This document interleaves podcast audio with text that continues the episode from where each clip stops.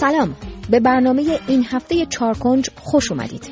من نوشین سید حسینی هستم و توی اجرای این برنامه محمد زرقامی من رو همراهی می‌کنه.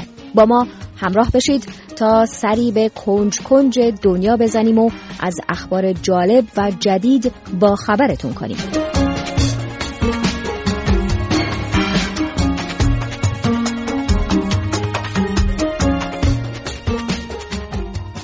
آبجوسازی در ایسلند در حال درست کردن آبجو از بیزه یک نوع نهنگه این آبجو قراره که در جشنواره زمستانی موسوم به توری عرضه بشه و از بیزه نهنگ تیغباله که در فهرست گونه های در معرض خطر قرار داره تولید میشه.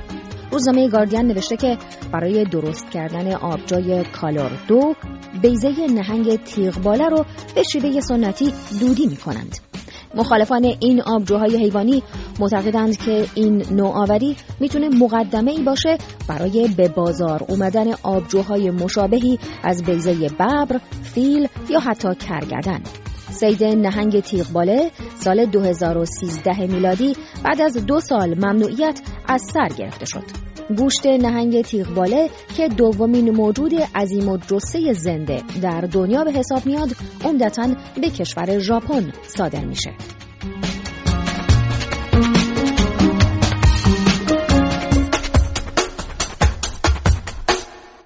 یه سکه یک سنتی آمریکایی متعلق به اواخر قرن 18 میلادی در حراجی به قیمت حدود 2.5 میلیون دلار فروخته شد.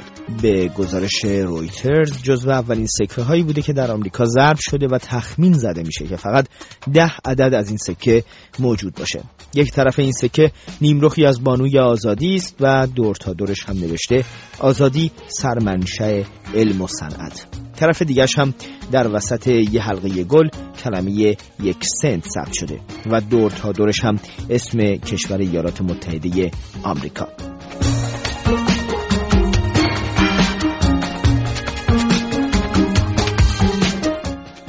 جستجوگر گوگل روز دوشنبه این هفته به مناسبت یازدهمین سال ورود پیرترین دانش آموزی که دوره دبستان رو شروع کرده طرحی رو در سایت خودش قرار داد.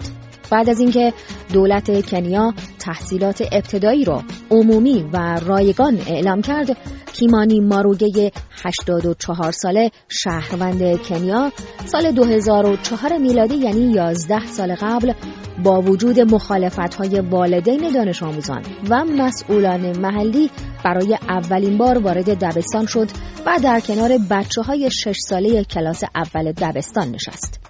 آقای ماروگه گفته بود که انگیزش از سوادآموزی اینه که بتونه کتاب انجیل رو بخونه و حساب کردن رو هم یاد بگیره.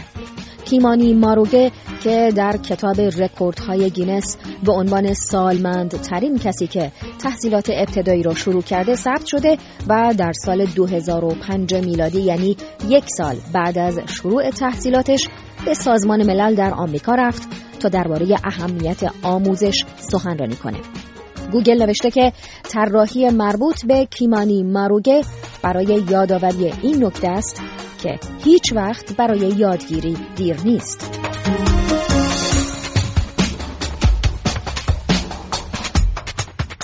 رستورانی در مرکز چین به مشتریان زیبا غذای رایگان عرضه می‌کنه. این رستوران که در شهر ژنگژو قرار داره اعلام کرده که روزانه 50 نفر از مشتریان خوشقیافه که به این رستوران برن از پرداخت هزینه غذا معاف میشن. این مشتری ها قبل از سفارش غذا به بخش تشخیص زیبایی برده میشن و ازشون عکس گرفته میشه و قضاوت بر عهده هیئتی از جراحان پلاستیکه. زیبایی بر اساس طرح چهره، چشمها، بینی و دهان تعیین میشه. روزنامه دیلی تلگراف نوشته که پیشونی برجسته از جمله امتیازها در این معیارهای زیباییه. مقام های محلی که از این تبلیغات خوششون نیومده گفتن که این موضوع به چهره شهرشون لطمه می‌زنه. رسانه های چینی گزارش دادن که ماموران امنیتی برای برداشتن این علامت تبلیغاتی به این رستوران کره رفتن. البته صاحبش گفته که سر حرفش مونده و طرح غذای مجانی برای خوشگل ها رو متوقف نخواهد کرد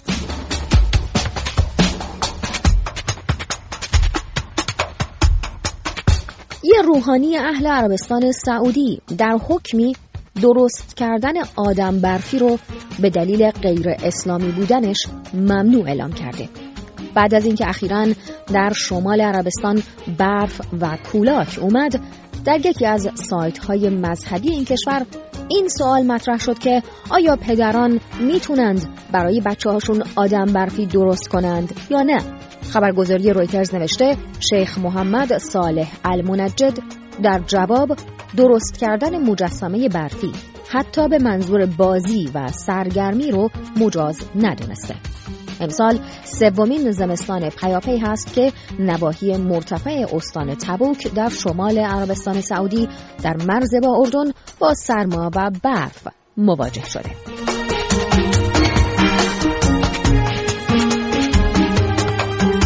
دولت هند یک کارمند رو که در 24 سال گذشته در مرخصی بوده بالاخره اخراج کرد.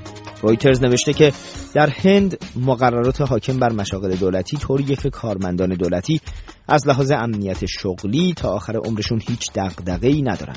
با این حال یه مهندس اجرایی که در بخش خدمات عمومی مرکزی مشغول به کار بوده.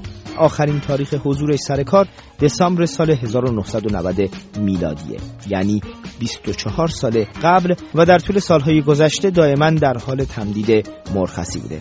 بر اساس بیانیه‌ای که دولت هند منتشر کرده با وجودی که دو سال بعد از مرخصی این کارمند دولتی تحقیقات نشون داد که غیبت این فرد عمدی بوده ولی 22 سال طول کشید که این کارمند از کارش اخراج بشه.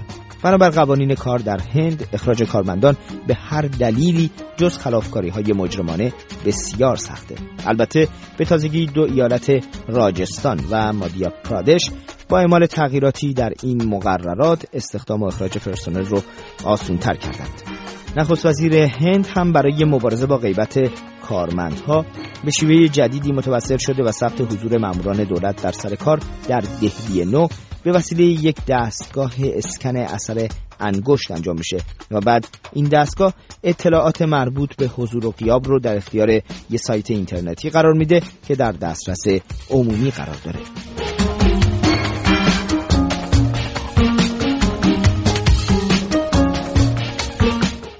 اولین محله ای که با اسم گیتو در جهان شهرت پیدا کرد در شهر ونیز ایتالیا وجود داره و قراره به مناسبت 500مین سالگرد شکلگیریش با صرف هزینه ای چند میلیون دلاری ظاهر نوعی براش ساخته بشه. کلمه گتو قرنهاست هم معنی تبعیض و جداسازیه. در این محله یهودی نشین پنج کنیسه متعلق به قرن 16 میلادی و همینطور موزعی یهودی هست که قرار تعمیر و بازسازی بشند. روزنامه دیلی تلگراف بریتانیا نوشته که شورای حفاظت از میراث ونیز مسئولیت اجرای این طرح دوازده میلیون دلاری رو بر عهده داره. انتظار میره که این بازسازی گسترده تا اوایل سال آینده میلادی و همزمان با برگزاری مراسم بزرگداشت اولین گتوی جهان تمام بشه. در اوایل قرن 16 میلادی رؤسای محلی ونیز حکم دادند که تمام یهودیان شهر باید در یک محله متمرکز بشند که اسم این محله به لحجه ونیزی اون زمان گتو گفته می‌شد. حاکمان ونیز فکر می‌کردند که به این ترتیب یهودی ها رو از مرکز شهر دور می کنند و با اسکانشون در محلی که به وسیله آب محصور میشه در واقع اونها رو زندانی می کنند. هشت سال بعد از شکلگیری گتو در شهر ونیز ویلیام شکسپیر نمایشنامه نویس و شاعر برجسته انگلیسی نمایشنامه تاجر ونیزی رو نوشت. گتو در ونیز به وسیله دیوار محصور بود و دروازه های این محله نیمه شب به وسیله نگهبان های مسیحی قفل می شدند و سحر هم دوباره باز می شدند. گتو که در گذر زمان تبدیل به کلمه ای فراگیر برای نامیدن جوامع یهودی در سرتاسر سر دنیا شد هنوز تاریخچش آنچنان شناخته شده نیست اون زمان هم یهودی ها فقط در صورت برسر گذاشتن کلاهی زرد یا نصب علامت به خودشون اجازه داشتند که در محله های دیگه شهر ونیز رفت آمد کنند. مقدمه ای برای کارهایی که قرنها بعد نازی ها انجام دادند.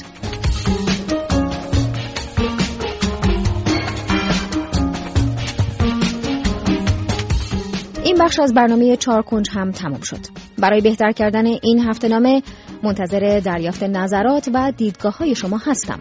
به آدرس چهار کنج عدد چهار کنج at ایمیل بزنید.